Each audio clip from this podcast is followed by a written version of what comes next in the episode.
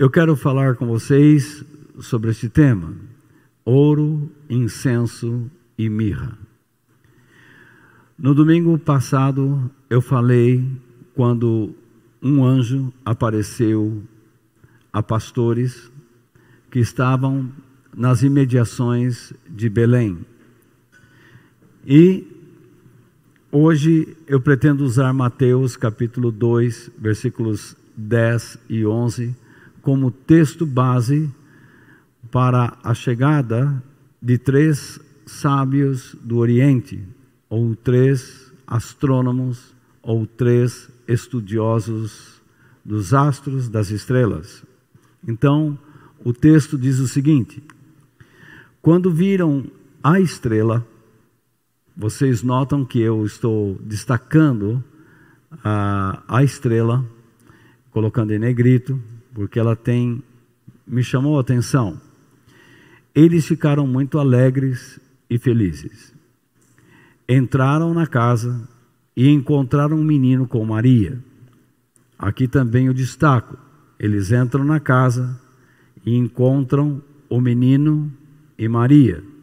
Geralmente, quando você entra na casa, a quem você se dirige primeiro? A quem você destaca? O dono da casa e depois a criança. Mas aqui o texto diz que quando eles entraram na casa, encontraram o menino com Maria, a sua mãe. Então, aí eu também destaco, se ajoelharam diante dele e o adoraram. Depois abriram os seus cofres e lhe ofereceram presentes ouro, incenso e mirra. Então, o contexto desse nosso texto base, ele se refere a homens que estão vindo lá do Oriente, que estudavam as estrelas, eles eram astrônomos. E, nas suas observações, eles notaram um brilho no céu, uma estrela que não fazia parte dos seus mapas estelares. Eles iam olhando e desenhando o céu, como faziam os povos antigos, mas eles eram estudiosos. Quando você pensa nesse tipo de pessoa, eles não praticavam a astrologia como nós a conhecemos em nosso tempo. Então, a astrologia tinha muito de astronomia, o estudo das estrelas. E você sabe que Deus diz lá em Gênesis que ele colocou as estrelas nos céus e todos os luminares para servirem de sinais. Então, nós também lemos que os céus manifestam o que? A glória de Deus. Deus pode falar por meio das estrelas? Claro que sim. Deus pode falar por meio de uma jumenta, Deus pode falar até por meu intermédio. Então, muito se fala sobre esta estrela, hoje em dia, como sendo uma conjunção entre dois ou três planetas. Vocês já ouviram falar sobre isso? Ou não? Eles dizem que aquela estrela brilhou demais porque é, houve um alinhamento entre dois ou três planetas, então se avolumou em brilho e aquilo chamou atenção. Mas é curioso que essa estrela não ficou ali parada, né? Quer dizer, quando você vê planetas, o alinhamento de planetas, realmente existe um brilho maior quando os planetas estão na sua órbita ao redor do Sol. Chega um momento em que eles é, se emparelham. Então, é, existe um brilho maior, parece um, uma estrela muito brilhante. Só que essa estrela começou a se movimentar, a chamar a atenção. Isso não era comum, era incomum. E eles então resolveram seguir essa estrela. E eles entenderam e que essa estrela anunciava alguma coisa, era um sinal de alguma coisa.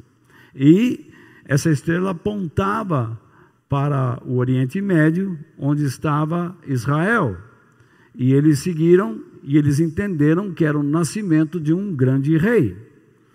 Agora, é curioso como eles, no caminho, como eles entenderam que é, se tratava de um, um, um grande rei, um menino em Israel. Por acaso alguma conjunção qualquer de planetas pode dirigir alguém assim? É claro que não. Então, isso foi uma ação poderosa de Deus. Então a estrela os levou até Jerusalém. E lá eles tiveram um encontro com Herodes, o, o Herodes o, é o grande, e eles ficaram, depois desse encontro, eles ficaram muito felizes e alegres por verem de novo a estrela aparecendo. Então, se existe uma conjunção, ela nos aparece, ele está lá. E em cima de Jerusalém, o brilho desaparece. E aí eles têm um encontro com a estrela, olha para cima, não tem nada, e de repente vê de novo aquela estrela, e a estrela começa a caminhar em direção a Belém. E Belém estava a uma distância de seis quilômetros de Jerusalém. E eles foram para lá, e a estrela então se coloca sobre uma casa. Imagine, a estrela caminha e para em cima de uma casa, e eles pensam: é aí, é aí que ele está. Então aí está o nosso texto. Quando eles viram a estrela, ficaram muito alegres e felizes. E entraram na casa sobre a qual a estrela parou. E esse é o contexto da, da, do nosso texto base aqui. Dá para entender? Deu para entender. Então, veja só, a primeira coisa, a nossa adoração deve ser dirigida somente a Jesus. Então, o texto diz que eles entraram numa casa e encontraram um menino com Maria. Tudo bem.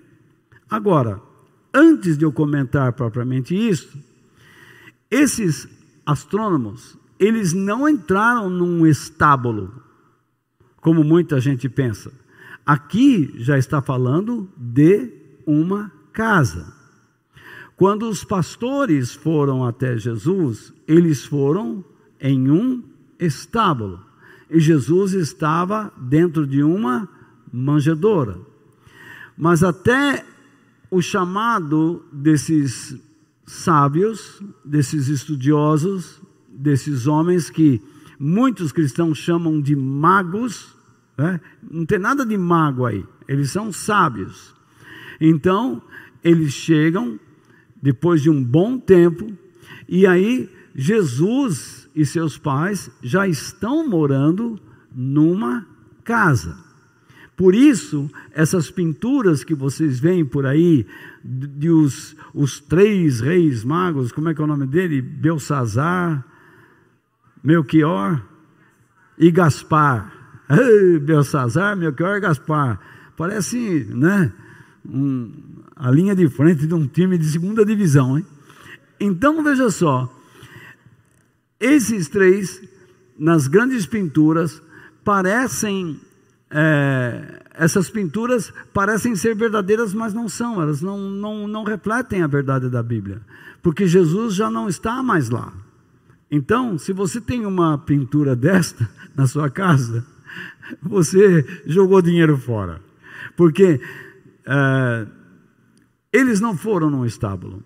Esses presépios que você vê em shoppings, em lojas, que está lá os três reis magos, é, é tudo antibíblico, não existe isso. A Bíblia não relata assim. Então, o que acontece? O alvo desses homens era adorar Jesus e não uma estrela, tá? E nem qualquer outra pessoa. Imagine, uma estrela aparece lá na região, lá onde Abraão foi chamado, tá? E ele vem de lá, lá da Babilônia, daqueles lados, e atravessa todo aquele deserto, e a estrela vai mostrando, eles têm que parar, eles têm que dormir. E a estrela espera, e aí eles levantam, e a estrela continua apontando para eles: vai para cá, meu filho, venha. Então eles vão para lá e vai dormir outra noite, e descansa, e a estrela espera. Imagine se não é Deus nesse negócio. Deus está chamando estes homens para se encontrar com Jesus. Agora, o alvo dele, novamente digo, era adorar Jesus. E isso fica claro quando eles, em Jerusalém, fizeram a seguinte pergunta: Onde está o menino que nasceu para ser rei dos judeus? Nós vimos a estrela dele no Oriente e viemos adorá-lo. Imagine, ele está fazendo esta pergunta para quem? Para religiosos judeus. Onde está o menino para ser rei dos judeus? Tá?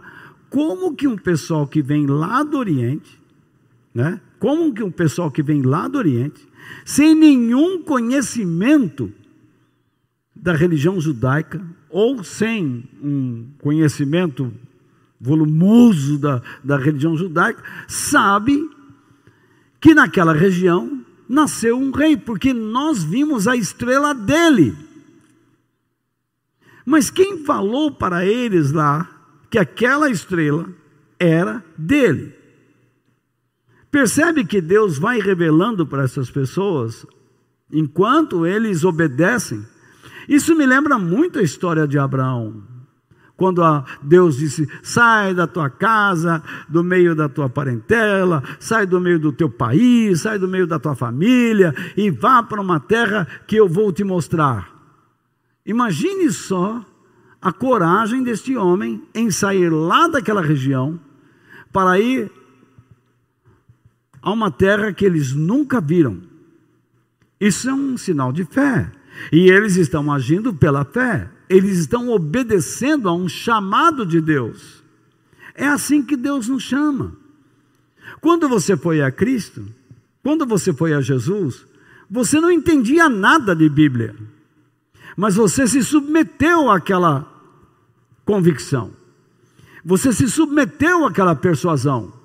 Deus lhe deu convicção, você creu e você caminhou com Ele e se encontrou com o Senhor. Agora, eles estão pedindo ajuda para as pessoas que são judias, israelitas, onde está o menino?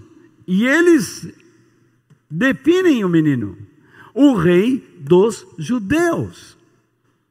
Imagine, eles sabem e o povo de Deus não sabe. Os, os ah, os pastores lá do campo sabem e os líderes religiosos não sabem. Por que não sabem? Porque estão desajustados ao tempo de Deus. Nós temos que tirar uma lição daí. Nós estamos vivendo numa época, e quantos sabem definir essa época? Se você não souber definir essa época, ela vai engolir você, ela vai desanimar você, ela vai encher você de aflições, de desânimo. E isso é fato. Jesus, certa vez, ele disse às pessoas: Vocês sabem definir muito bem o tempo. Vocês sabem quando vai chover e quando vai fazer dias bons. Mas vocês são incapazes de definir o tempo de Deus. Vocês não percebem o que Deus está fazendo. Vocês não percebem por que nasceram dentro de uma época. É isso que ele está dizendo. Se nós não entendermos por que existimos nesta época, nós ficaremos desanimados, porque nós estamos nos aproximando a um tempo de grande perseguição. Nós estamos nos aproximando a um tempo de grande pressão, de grande aflição. E como é que nós vamos viver? Nós precisamos de sabedoria. Então veja só, eles chegam, eles entram na casa e eles encontram o menino com Maria, a sua mãe. Então, então, isso quer dizer que eles vão tomar uma atitude. Qual foi a atitude? Eles não cumprimentaram sequer Maria. A ansiedade pelo menino era tão grande que eles mal olharam para Maria e se ajoelharam diante do menino. Se ajoelharam diante do menino e fizeram o quê? O adoraram. O conhecimento que eles possuíam sobre Jesus e da sua missão neste mundo fez com que eles se prostrassem diante dele. Mas como eles adquiriram esse conhecimento? Não é uma coisa fantástica? Eles não tinham uma Bíblia, eles não tinham os livros de Deus, eles não tinham as Escrituras Sagradas, mas Deus mesmo assim os trouxe até Jesus.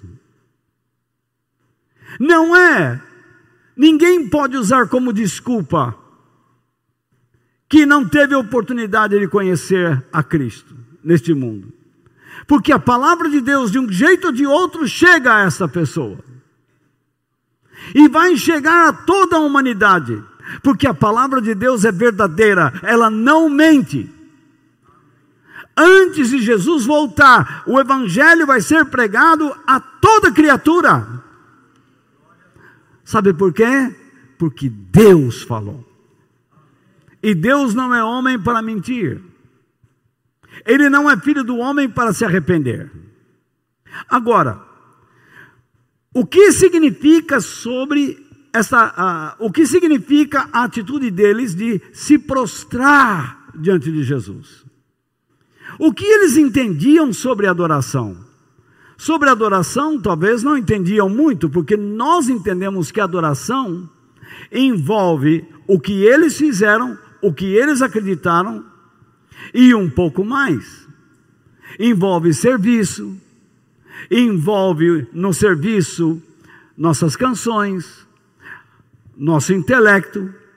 Quando uma pessoa adora a Deus, ela vai estudar a Bíblia, porque ela precisa colocar a mente dela em funcionamento em função do Senhor. Ela vai fazer devocionais, porque ela precisa crescer em piedade ela vai pensar na Bíblia em certas passagens ao tomar suas decisões.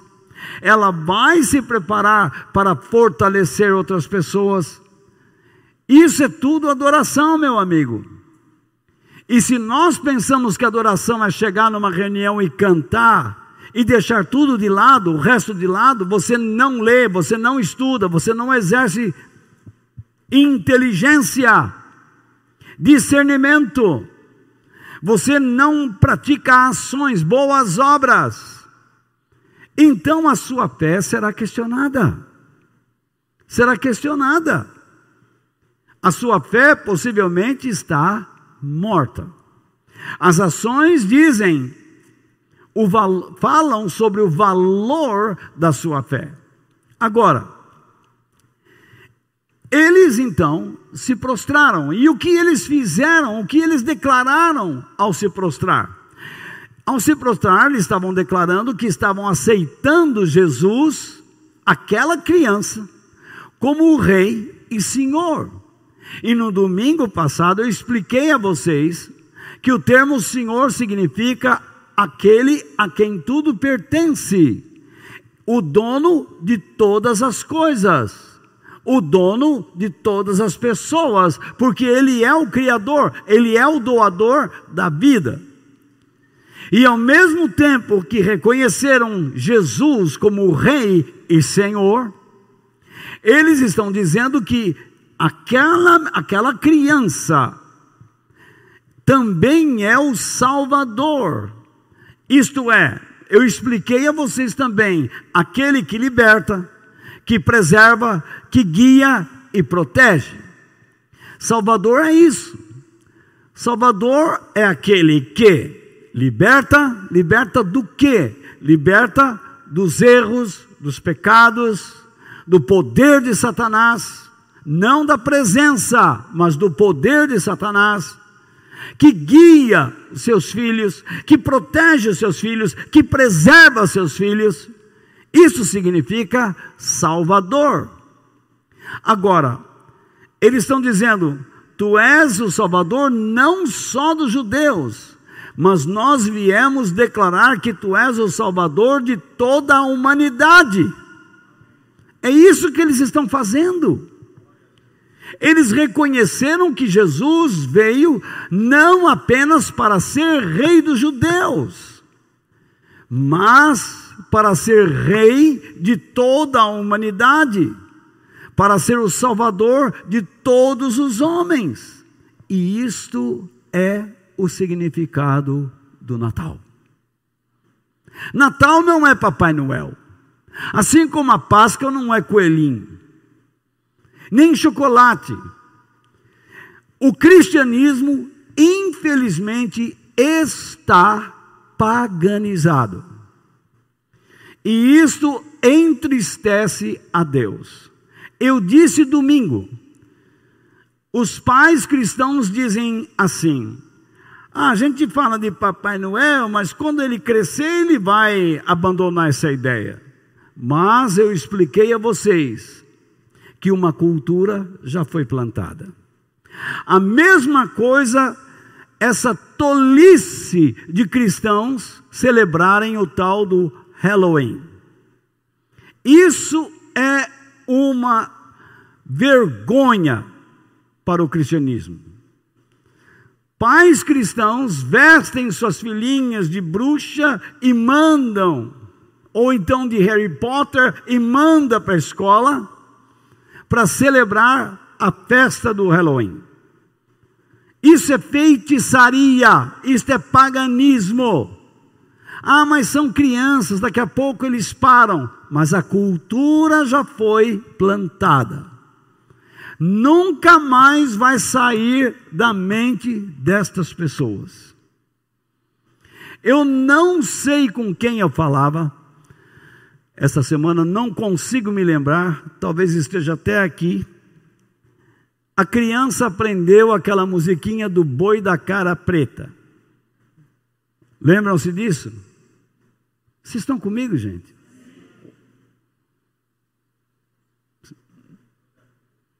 Vocês sabem cantar o boi da cara preta, não sabem? Eu sei. Mas Aí a família chega em casa e chama a criança e diz assim: Que cor é essa? Vermelha. Que cor é essa? Banco. Que cor é essa? Ju. Muito bem, que cor é essa? Verde.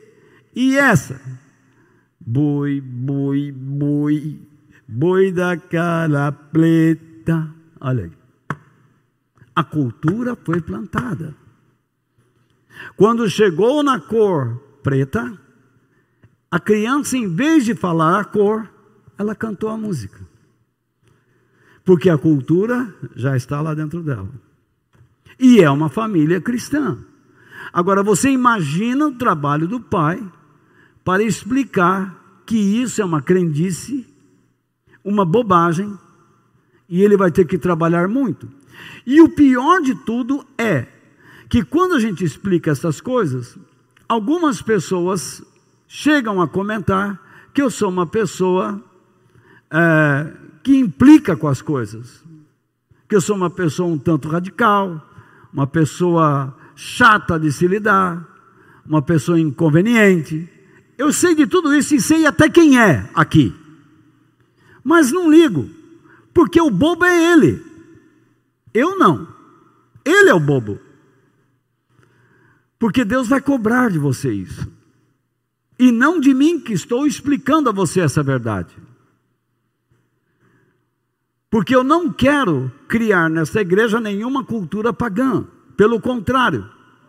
A minha função é alertá-los contra o paganismo que entra na igreja. Por que você acha que Jesus, quando veio, se dirigiu, uma das razões dele se dirigir ao norte de Israel, e não ajudar onde estava Jerusalém. A primeira nós sabemos, ele não se dirigiu ao templo, ele nasceu fora do templo, cresceu fora do templo e não ficou dentro do templo, correto? Ele não viveu dentro do templo, ele foi, foi, paga, foi pago o preço para que seus pais o educassem fora do templo. Ele cresceu em Nazaré. Mas quando ele iniciou seu ministério, ele não foi para o templo, ele foi para Cafarnaum, para a região mais ao norte da Galileia, junto ao mar da Galileia. Porque vocês, ao estudarem a história de Israel, vão aprender que ali na Galileia é que estava a porta do inferno, onde os samaritanos entraram e trouxeram uma cultura pagã. E ao misturar-se com o povo judeu naquela região, criou-se uma cultura chamada samaritana. E os samaritanos eram odiados pelos judeus. Porém, esses nunca fizeram nada para melhorar a condição dos samaritanos. E vocês se lembram muito bem da passagem quando Jesus conversou com a mulher samaritana e ela ficou pasma ao perceber que um judeu veio lhe pedir água. Como um judeu pode pedir água a uma mulher samaritana? Jesus estava lá para anunciar o Evangelho, a fim de fechar as portas do inferno. Lá no alto de Israel, bem ao norte, existia um vilarejo chamado Dan.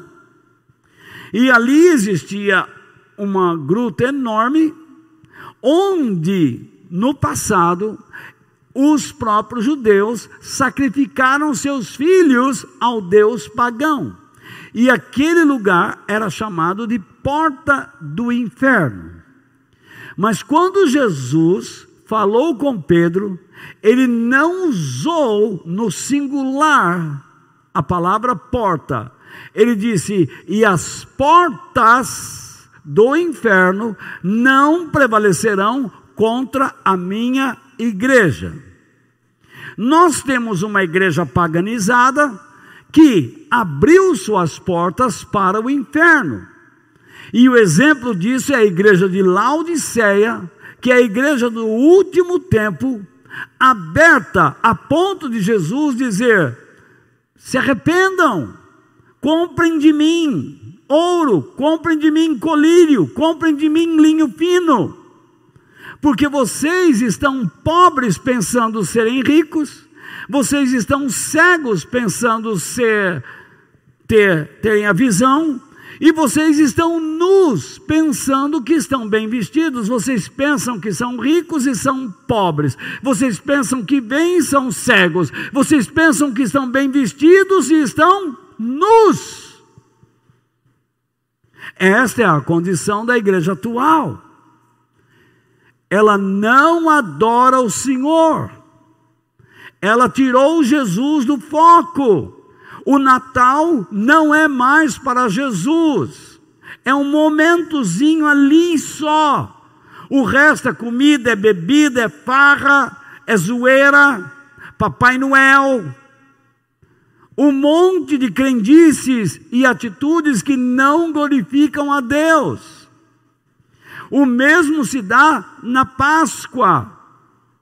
Nós alimentamos as, as crianças com ideias pagãs, provenientes de tribos pagãs, e achamos que isso não tem problema algum. Mas quando nós criamos uma cultura estranha à palavra de Deus, com toda certeza essa pessoa que está sendo influenciada, ela vai agir contra Deus lá na frente de alguma maneira. Ela terá dificuldades para entender as coisas do Senhor. Ela não vai encontrar felicidade nas coisas de Deus. Então, quando eles entraram naquela casa, o alvo deles era Jesus, e ao prostrarem e ao se prostrarem diante de Jesus e ao adorarem Jesus, eles estavam dizendo: Nós nos inclinamos, nós homenageamos o Rei dos Judeus e o Rei de todo o mundo. Nós homenageamos o Salvador de Israel e o Salvador de toda a humanidade. Eles nunca ouviram o que foi dito, porque Deus amou o mundo de tal maneira que deu o seu Filho unigênito para que todo aquele que nele crê não pereça, mas tenha a vida eterna. O apóstolo Paulo cita no livro de Gálatas que Deus está salvando tanto judeus como não judeus. Este é o tempo da graça, este é o tempo em que Deus está falando com todas as pessoas e dando a maior oportunidade às suas vidas. Deus está enviando a sua mensagem e querendo trazer as pessoas até Jesus. Por isso, nós fomos a Jesus pela ação de Deus para que em Cristo continuemos sob a sua orientação. Jesus mesmo declarou isso. Vocês não podem vir a mim se o Pai não lhes trouxer. Já leram isso? Vocês já ouviram isso muitas vezes, eu falo sempre isso, porque isso é uma verdade. Mas Deus não o obriga a ir a Jesus. Ele o convence por meio de alguma coisa. Assim como ele não obrigou esses homens a saírem lá do Oriente, lá daquele fundão, e virem para um, o Oriente Médio. Não. Eles, Deus não os tirou de lá para trazê-los até Israel até Jerusalém e depois a Belém. Deus deu um sinal e de alguma maneira falou com eles. Abraão não conhecia nenhum profeta, mas existia uma história de Deus no mundo. Eu não conhecia Isaías, eu não conheci Noé. Eu não conheci Amós. Eu não conheci Miqueias, Daniel. Mas, em, num, mas no momento de minha vida, eu conheci a voz de Deus, a presença de Deus. Eu persegui cristãos. Eu maltratei cristãos. Eu maltratei. Já contei a minha história a vocês. E de repente, ao conhecer a voz do Senhor, que hoje é o meu Senhor, eu passei a amar aqueles que eu odiava, e a sentir misericórdia, pena, daqueles que agem como eu agia em relação à igreja, porque eles não entendem o que é a igreja. E hoje eu tenho muita pena de muitas pessoas que estão na igreja, sejam eles líderes ou não, porque estão na igreja, mas não entendem o que é igreja. E que me leva a duvidar se a salvação que eles creem é verdadeira. Porque quando eu tenho um Salvador, eu tenho alguém que me liberta da timidez para fazer sua obra, para crer nele. Eu creio em alguém que me preserva, que me dá condições de me preservar, de me sustentar debaixo da sua liderança, porque ele me guia.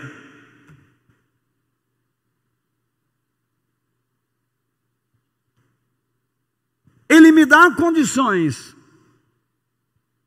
para que eu possa ser corajoso. Muita gente diz assim: Ó oh, Senhor, eu não tenho coragem, me dá um espírito de coragem, fica esperando. Você tem que dar o starter. Quando Deus falou com Josué, ele disse: Josué, eu escolhi para você comandar este povo. Moisés está morto. Você já não tem mais como seu apoio. O seu único apoio agora sou eu. E quando ele disse, seja forte e corajoso, ele estava dizendo agora, você trate de se fortalecer. Deus colocou essa responsabilidade sobre os seus ombros. Deus não disse eu vou te fortalecer, eu vou te encorajar. Não. Você trate de se fortalecer, você trate de criar coragem, de andar com coragem. Quando você se dispõe a se fortalecer, então você abre a porta para as capacidades divinas que vão te ajudar a se fortalecer. Quando você quer ser corajoso, então você abre as janelas e as portas para que as capacidades divinas, os dons, os recursos da graça de Deus venham ajudar você a ser corajoso. Então o espírito da coragem de Deus se une ao seu espírito e você começa a agir com coragem. Você não pode esperar que Deus te torne corajoso. Deus não vai tornar você forte enquanto você não se dispuser a ser, enquanto você não se dispor a ser forte. Essa é a grande verdade. Então, eles vieram pela condução de Deus. E quem vai a Cristo pela condução de Deus, conduzido por Ele, após ter encontrado com Cristo, esta pessoa também se dispõe a se manter debaixo da orientação de Deus, a fim de que Deus possa protegê-lo. E isso fica claro, porque quando eles fizeram uma pergunta em Jerusalém: onde está o menino que é o rei dos judeus? Parece que vocês não estão comigo hoje, né? Quando eles fizeram uma pergunta em Jerusalém: Onde está o menino, o rei dos judeus? Herodes ficou sabendo. Alguém foi soprar no seu ouvido dizendo: Olha, tem um pessoal aí de fora perguntando onde está o rei dos judeus. Herodes, vocês conhecem a história, chamou todo mundo, começou a investigar e chamou esses viajantes. E foi muito gentil com eles. Os recebeu com muita hospitalidade. Mas nós sabemos quem era Herodes. Ele queria matar esse menino. E ele, na surdina, elaborou um plano e ele disse: Vão lá, descubram onde ele está, depois falem para mim também, para que eu vá e o adore. Tá bom, faremos isto. Na maior inocência, acreditando que ele também esperava o rei dos judeus. Por isso que quando saíram, voltaram a ver a estrela e foram lá para Belém. Viram Jesus, ofereceram seus presentes e agora disseram: Vamos embora. Sim, vamos embora. Mas eles foram dormir, descansar para a viagem. E aí, e num sonho, Deus os avisou. Eles não tinham muita experiência sobre oração. Eles não tinham muita experiência com a palavra de Deus. Mas depois de caminhar todo aquele terreno debaixo do sinal de Deus, obedientes a Deus, Deus podia falar com eles. É incrível como pessoas permanecem dentro de uma igreja por anos e não conseguem discernir a voz de Deus. Porque eles estão debaixo do nada. Eles vivem num ambiente da igreja, mas Deus não consegue falar com eles. Deus não consegue convencê-los. Vocês podem achar que eu estou criticando. Não, eu estou abrindo seus olhos. Por que será que você não consegue ouvir a voz de Deus? Eu não estou falando de voz audível. Eu estou falando de você reconhecer os seus sinais. Por que será que você não consegue ser produtivo? Por que será que você não consegue ser um verdadeiro adorador? Porque você está num ambiente, como Herodes estava num ambiente religioso, mas disposto a matar Jesus. No entanto, eu duvido que algumas pessoas que estão na igreja queiram matar Jesus, mas também não se interessam por ele. Jesus está morto em suas vidas. E por isso nós precisamos de um avivamento. Mas não esse avivamento como aconteceu nos Estados Unidos, porque quando aconteceu isso lá naquela faculdade de Esbury, alguém chegou para mim e disse: Meu, o que está acontecendo? Eu falei: Calma, rapaz. Vamos com calma. Era a gente levando bandeira, era a gente filmando, era fotografia, era muita cantoria, e avivamento não é isso eu tinha certeza que aquilo não ia dar em nada. E um monte de cristão, olha, olha, olha, e colocando lá no Twitter, hoje é o X, no Facebook, no Instagram, fotos, não vai dar em nada. Mais uma vez eu fui chamado de inconveniente chato, cri-cri. Talvez este seja o, apelido que me lisonjeia. Gosto de ser cri-cri, porque eu penso. Eu gosto de estudar, e estudando a história, eu aprendi como são os avivamentos. Eu leio a Bíblia e vejo como aconteceram os avivamentos. E não tem nada disto. Avivamento não tem barulho. Se tiver, amém. Mas ele não depende de barulho para acontecer. Ele não depende de alvoroço. Ele depende de um homem e de uma mulher se entregando a Deus para fazer a vontade de Deus. Isso é avivamento. Ele renasce para Deus. Ele redescobre Deus. Ele redescobre a necessidade de servir a Deus de fato, de parar de ser um dorminhoco, um desinteressado, um indiferente. Ele quer aprender.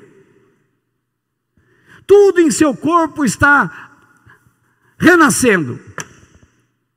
Sua mente está renascendo, seus olhos estão renascendo, seus ouvidos estão renascendo, suas narinas estão renascendo. Deus está soprando fôlego de vida em suas narinas de novo. Isso é o que acontece num avivamento. Deus está falando com ele de novo. Sua mente voltou a pensar nas coisas do alto. Ele trabalha, ele cozinha, ele dá banho nos filhos, ele se veste, ele vai ao trabalho, ele vai ao computador, ele assiste TV, ele assiste futebol, mas ele ama falar de Deus. Ele não quer mais se associar a uma vida infrutífera, a uma vida imoral, a uma vida omissa, sem frutos. Ele quer ver pessoas se aproximando de Deus. Ele dá sua mão a alguém. Ele quer ser generoso. Isso é avivamento. Isso não é barulho.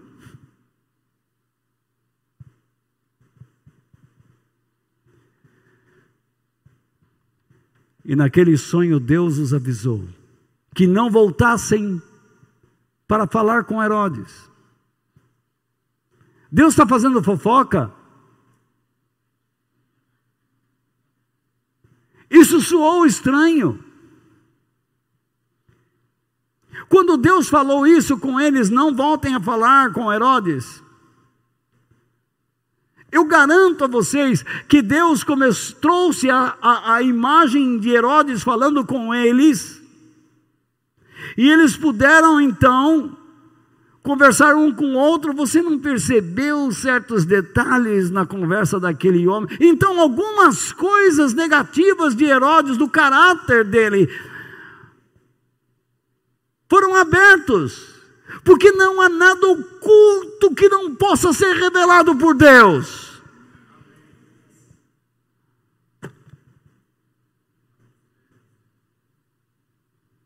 Incrível isso. Eles continuam debaixo do poder de Deus. E Deus podia falar com ele, com eles. E pela orientação de Deus, o que eles fizeram? Eles não voltaram pelo caminho de Jerusalém. Eles voltaram para a sua terra por outro caminho. Porque quem conhece Jesus não anda mais no velho caminho.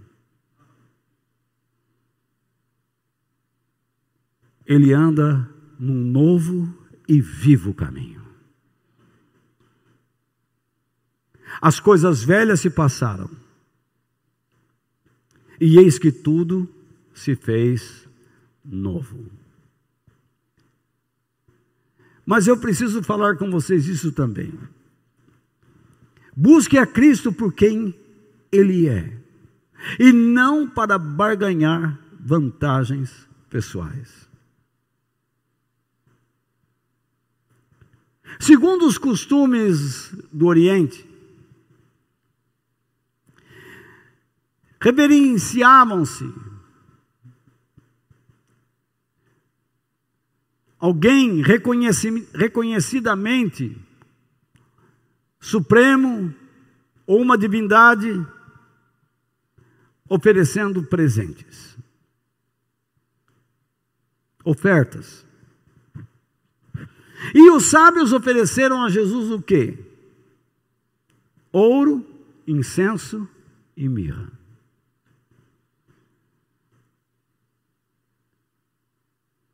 Imagine alguém viajar lá do Oriente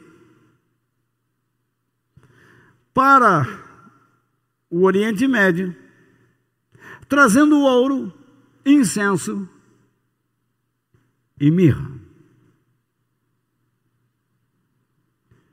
O ouro, vamos lá, iria ser útil. Deus já estava melhorando os cofres de José e Maria, porque eles teriam que fugir para o Egito. Deus já estava cuidando deles. Por meio dessa oferta, Deus já estava suprindo as necessidades. Mas e o incenso e a mirra? Poderiam ser desprezados? Para que isso? Mas o mais interessante é que estes homens vieram adorar Jesus e não barganhar com ele. Ao contrário do que fazem hoje com ele. Muitas pessoas só vão a Jesus dizendo assim: ai, vou pedir a Deus hoje que me dê isso. O outro diz: vou pedir a Deus que me dê isso. Vou pedir a Deus que me dê isso. Vou pedir a Deus que me dê. Ninguém quer conhecer Ele. E o que fazem não é adoração.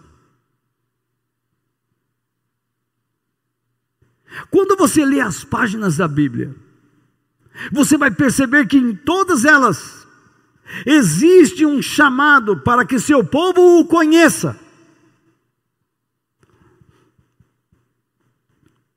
Mas quando você anda nas sombras dos crentes, você descobre que a última coisa que eles querem é conhecer Deus. Eles não suportam aprender, eles não suportam ler. Todos os anos eles dizem: Eu vou ler a Bíblia de capa a capa. A única coisa que eles leem é a capa, Bíblia Sagrada.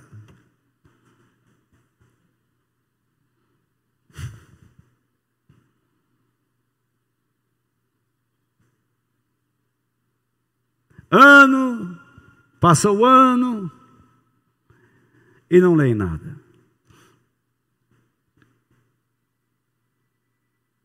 Mas eles sabem fazer bilhetinhos de oração. Eles sabem dar dinheiro em campanhas, em correntes, em novenas.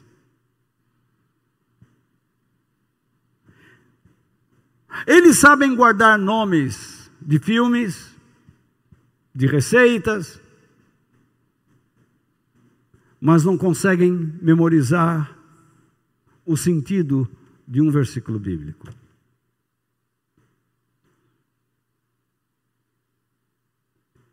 E tem ainda a pachorra de dizerem: Deus sabe que eu amo, Ele me conhece. Mentiroso. Você é um hipócrita. Você não ama a Deus. Você precisa de um avivamento.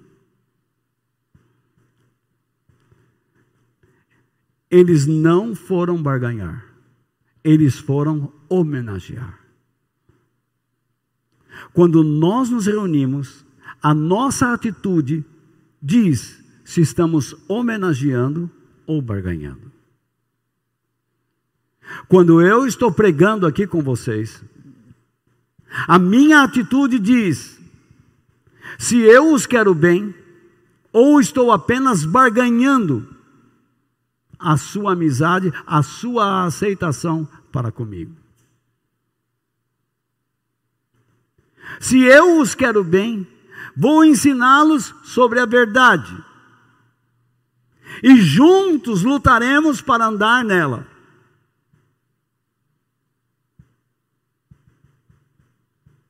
Mas alguns que já passaram por aqui preferem a barganha acreditando que se aprenderem a verdade, Deus não lhes dará o que querem. Se esquecem do que Jesus disse: busquem primeiramente o reino de Deus e a sua justiça, e as demais coisas serão acrescentadas. Eles preferem as filas das aflições.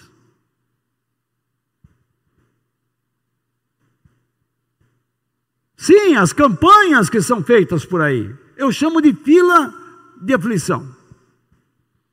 Porque ninguém melhora. Deus fala de paz, de descanso. Mas nós não conseguimos nos sentir descansados em Deus, fortalecidos em Deus, preservados nele. E temos até dúvidas sobre a eternidade. Porque a maneira como vivemos, muitas vezes prova que para lá não queremos ir.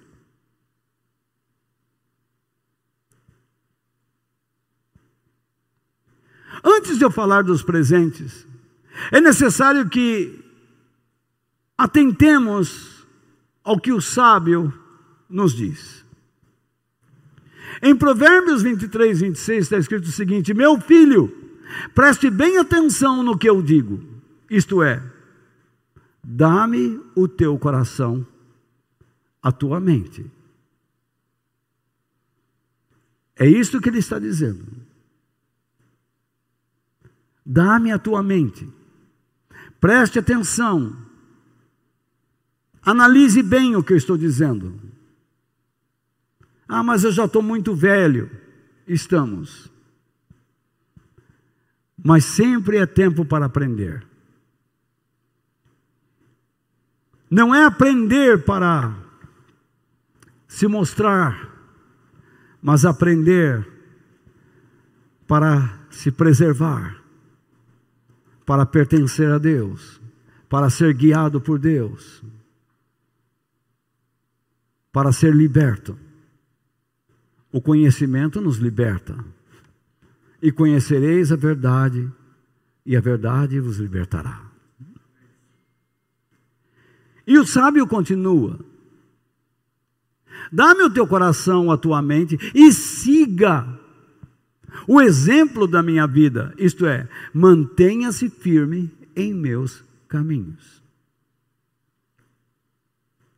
A verdade que está oculta aqui é: se você rejeita o conhecimento, você nunca conseguirá se manter firme ao que Deus espera de você.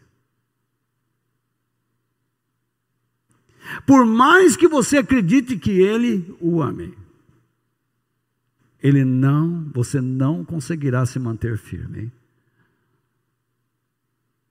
às coisas que Deus espera de você. Tendo isso em mente, pensemos nesses presentes. O ouro. O ouro é sinal de riqueza, pureza, mas também na Bíblia ele representa a riqueza, a pureza de Deus e principalmente a sua sabedoria. Tanto que está escrito o seguinte: é melhor conseguir sabedoria do que o ouro. É melhor ter conhecimento do que a prata. Você só vai entender isso, ou melhor, alguns só irão entender essa verdade quando estiverem passando pelo vale da desgraça.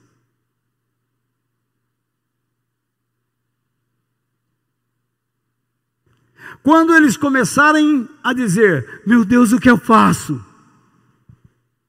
Quando pensarem em se suicidar,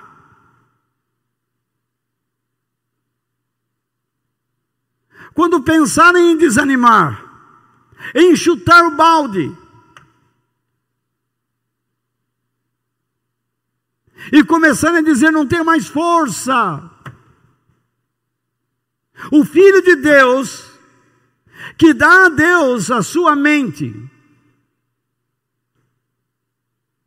para conhecer a Deus, nunca lhe faltará força.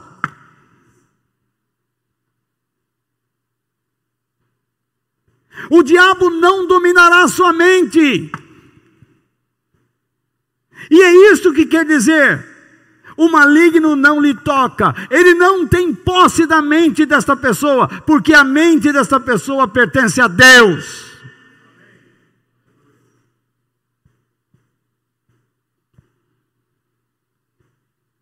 Não canso de dizer, alguns pastores vivem pregando, aquele que estuda demais esfria na fé, mentirosos, filhos do diabo.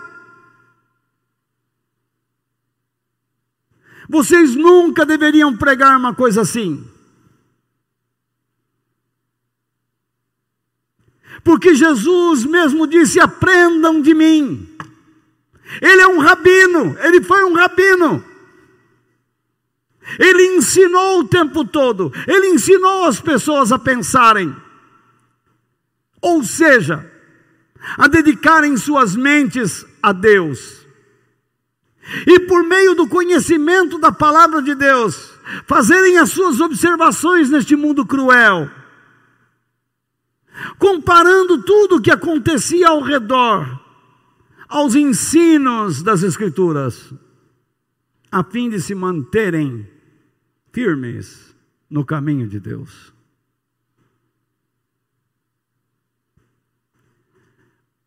O incenso O incenso era confeccionado a partir de ervas aromáticas. Quando queimado, representava o quê? As orações de um sumo sacerdote em favor de seu povo, intercedendo pelo seu povo. A sua oração subia ao céu. Você já deve ter lido alguma vez na Bíblia, espero eu, que Deus espera as orações de seu povo.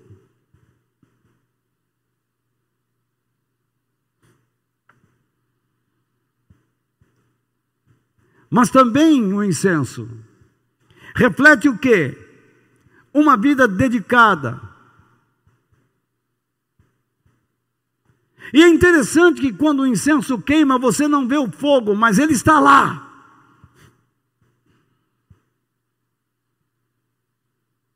E por isso do incenso sai a fumaça. Você olha para um cristão verdadeiro, você não vê fogo, mas o fogo está lá. E a prova de que o fogo está nele é que ele é uma pessoa dedicada a Deus. Ele deseja ir a Deus. Ele deseja pertencer a Deus. Ele deseja estar com Deus. Ele deseja atuar em favor dos objetivos do reino de Deus, a fim de revelar àqueles que vivem na escuridão na ignorância de Deus, o esplendor da glória divina. Observe bem as palavras de Pedro. Mas vocês são a raça escolhida, isto é, o povo que Deus ordenou para ser o quê? Os sacerdotes do rei. A nação completamente dedicada a Deus, o povo que pertence a Ele. Vocês foram escolhidos, isto é, vocês receberam uma ordenação para anunciar por palavras e ações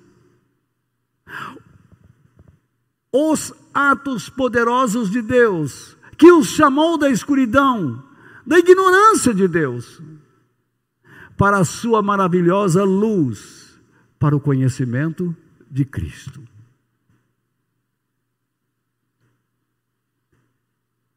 Aqueles homens foram chamados lá, no Oriente Profundo,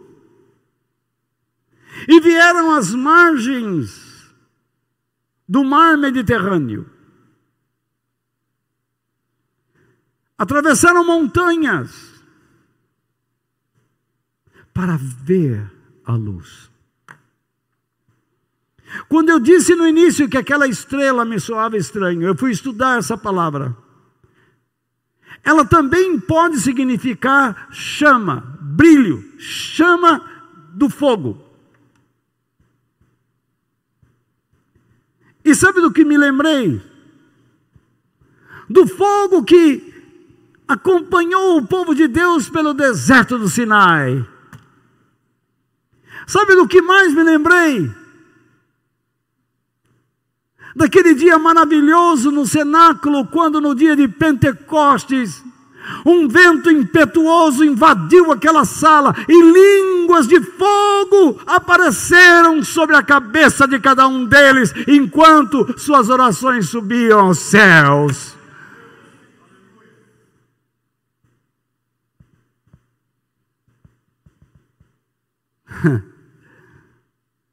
Isso não é maravilhoso? É isso que nós somos. Ele diz: vocês são o quê? A raça escolhida, a raça criada por Deus, a nova criatura que recebeu uma ordenação para serem o quê? sacerdotes do Rei, do Senhor, daquele a quem todas as coisas pertencem, aquele que é dono de tudo e de todos.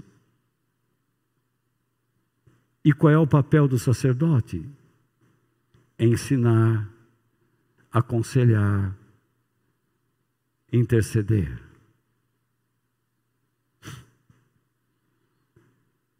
Mas como eu vou aconselhar se eu não leio? Se eu não aprendo? Como eu vou ensinar pessoas se eu não leio? Se eu não aprendo? Eu vou ensinar o quê? Papai Noel, Coelho da Páscoa. Eu sou capaz de gravar o número do cartão de crédito da minha mulher e do meu marido. Eu sou capaz de gravar a senha do Netflix.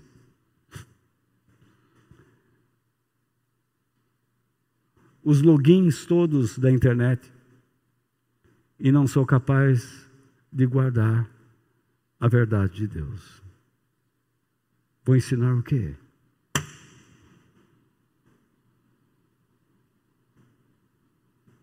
De quem você é sacerdote? A quem você serve, meu amigo?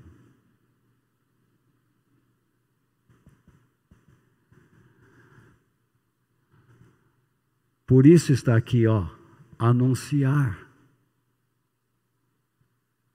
Não existe sacerdócio se não anuncia algo. Por palavras e ações. Anunciar o quê? Como as pessoas podem sair da escuridão, da ignorância de Deus. Você consegue explicar sua fé? Aqueles homens que chegaram lá nunca fizeram um curso de discipulado, mas eles sabiam que Jesus era rei dos judeus e de todo mundo. Eles sabiam que Jesus era o Salvador dos judeus e de todo mundo. Eles sabiam que deveriam se prostrar diante de tamanha divindade. E então temos a mirra. A mirra eu escrevi, porque eu poderia pegar muitos versículos e não quis fazer isso. Depois vocês, se quiserem, poderão ler. É uma erva amarga que representa a disposição de um líder para sofrer e morrer pelo seu povo. Ah, se todos os líderes aprendessem isso, não? A maioria dos líderes só querem poder, fama, aparecer. A mirra possui propriedades medicinais e era usada como um antisséptico, a fim de prevenir a proliferação de microorganismos e a infecção de feridas. Então você passava na ferida para que ela secasse. Ela era usada também na limpeza e higienização das casas, na limpeza e higienização doméstica. Então, a mirra nos dá três ideias de um líder que sofre, que é esmagado e disposto a negar a si mesmo, morrer pelo bem de seu povo. Por quê? através da sua vida existe cura e através da sua vida existe limpeza.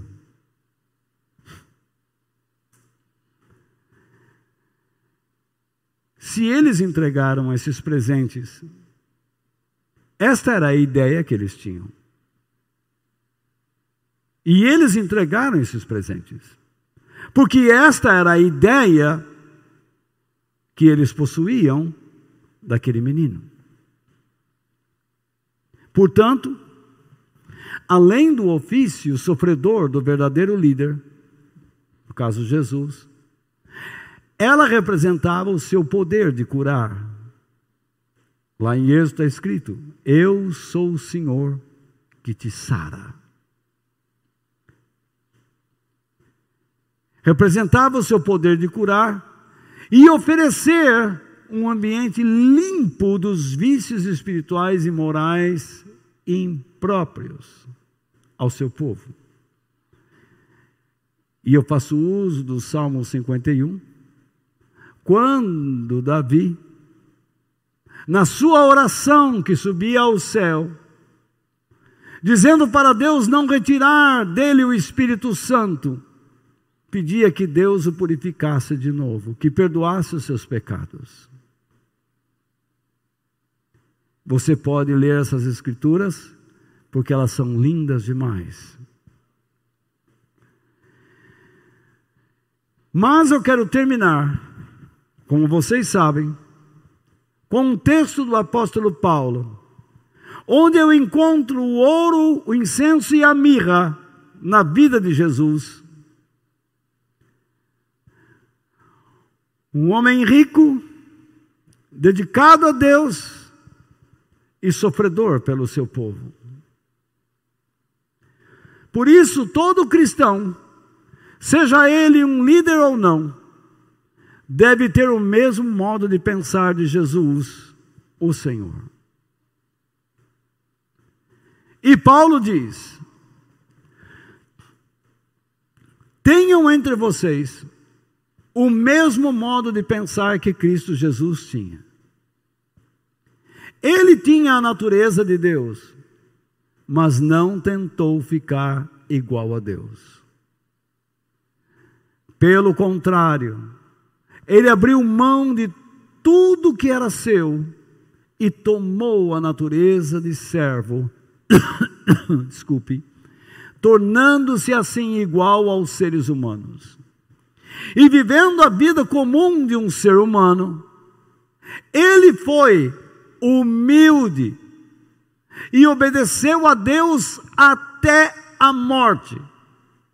Veja, ele foi dedicado, ele era rico, mas viveu como pobre, dependente de Deus. E ao morrer, morreu para abençoar seu povo. E morte de cruz. Por isso, Deus deu a Jesus a mais alta honra e pôs nele o nome que é o mais importante de todos os nomes, para que, em homenagem, em prostração, em adoração ao nome de Jesus, todas as criaturas no céu, na terra e no mundo dos mortos caiam de joelhos e declarem abertamente que Jesus Cristo é o Senhor, para a glória de Deus, o Pai.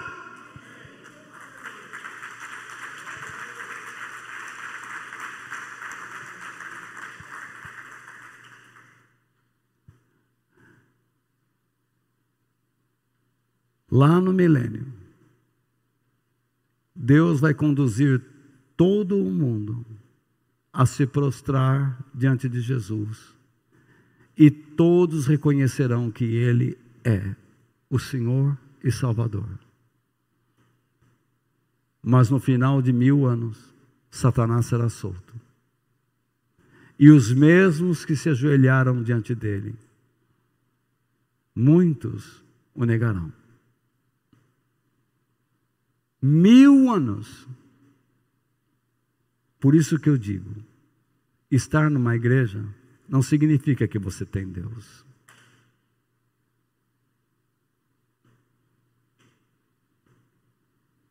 Aprender os jargões não significa que você aprendeu o Evangelho. Você tem que ser uma pessoa dedicada. Cada parte do seu corpo como ensina a palavra de Deus, deve glorificar a Deus.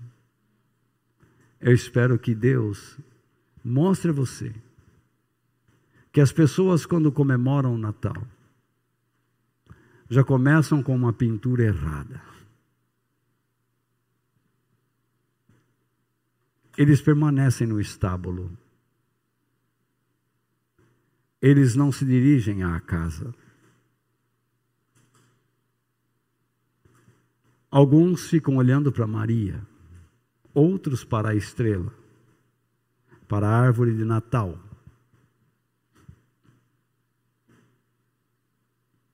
enquanto Ele